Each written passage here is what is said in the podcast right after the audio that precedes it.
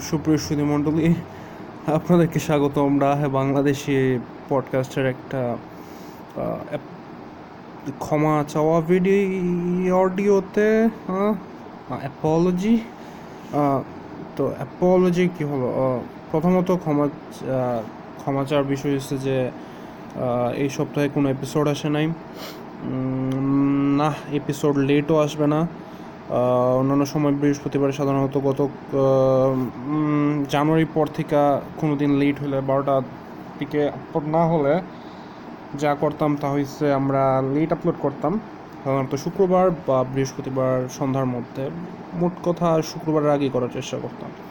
এবং দুই, তিন দিন হয়েছে কিন্তু এইবার এটা হবে না এবং এর পরের এপিসোড কবে আসবে তা নিয়েও কোনো কিছু বলতে পারতেছি না।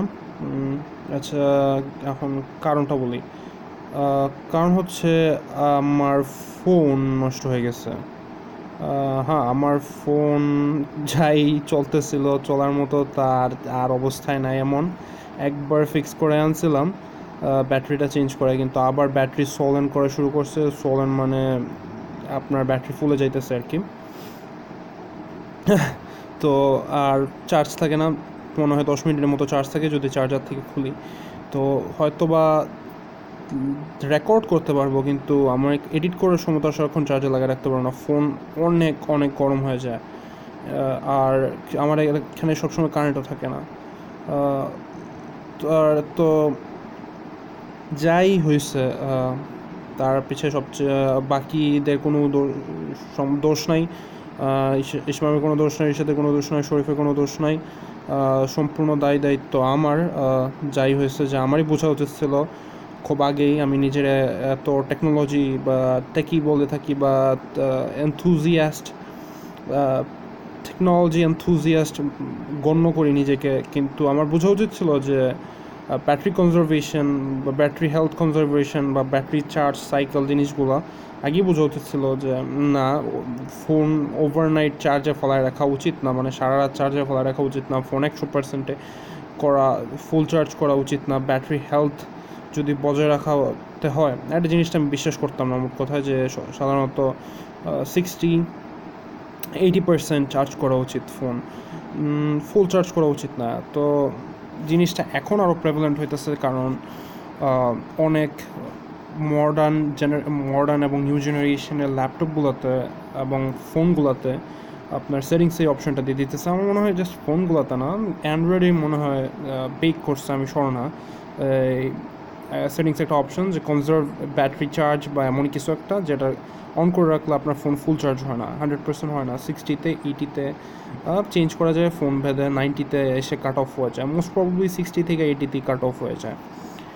জিনিসটা আমি জানতাম আগে থেকে, কিন্তু শুধু বিশ্বাস করতাম না। আমি ভাবতাম যে না, প্রযুক্তি উন্নত হইতেছে ফোন স্মার্ট হয়েছে ব্যাটারিও মনে হয় স্মার্ট হয়েছে ব্যাটারিও মনে হয় চার্জ একশো পার্সেন্ট হলে চার্জ বন্ধ করে দিতে পারে। না ওয়াজ ফাকিং রং তো আমি আমার ফোন, নতুন একটা ফোন কবে পাবো আমি জানি না। আর এমনিও আমি আজকাল, আমি ইন্টারনেটে অ্যাক্টিভ থাকতে পারব না সব কিছু মিলায়ে। যতই টাইম ফ্রি থাকি না কেন কলেজ চলবে না কিন্তু না, পারতেছি না।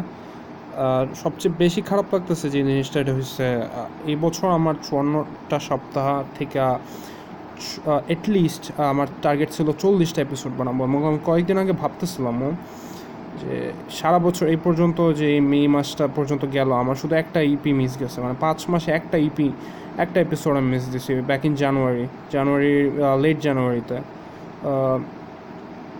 আর কিন্তু আমার আজকে একটা ইপি মিস দিতে হলো, দুইটা ইপি হয়ে গেল পাঁচ পাঁচ মাসের মধ্যে।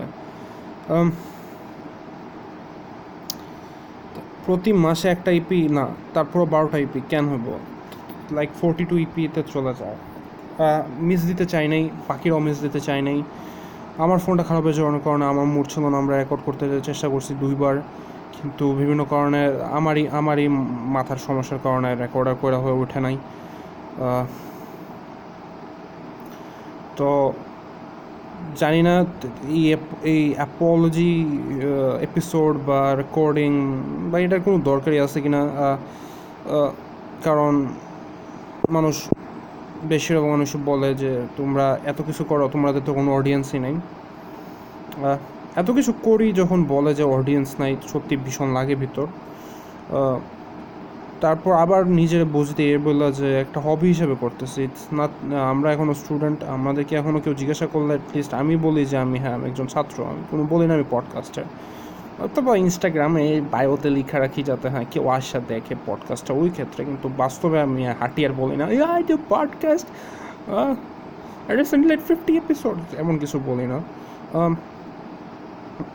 কি বলে যাই হোক তো হ্যাঁ তো যদি কোনো অডিয়েন্স আসলেও আমাদের থেকে থাকে, যদি কোনো আসলেও সুপ্রিয় সুধী মণ্ডলী আপনি আসেন, আপনি একজন হন, দুজন হন, তিনজন হন আপনি মানুষ হন এলিয়েন হন, জিন হন, পেতনি হন, আপনি যেই হোক না কেন আমি ইনক্লুসিভ বহুত তো হ্যাঁ এতদিন এপিসোড শোনা গুলো শোনার জন্য ধন্যবাদ। আপনি পঞ্চাশের থেকে শুনছেন বা চল্লিশ থেকে শুনছেন আপনি জানেন আর আশা ছিল, আশা নেই কোনো, আশা দেওয়ার আশা আশা আশা ছিল না আমার, আশা আশা দিয়েও লাভ নেই।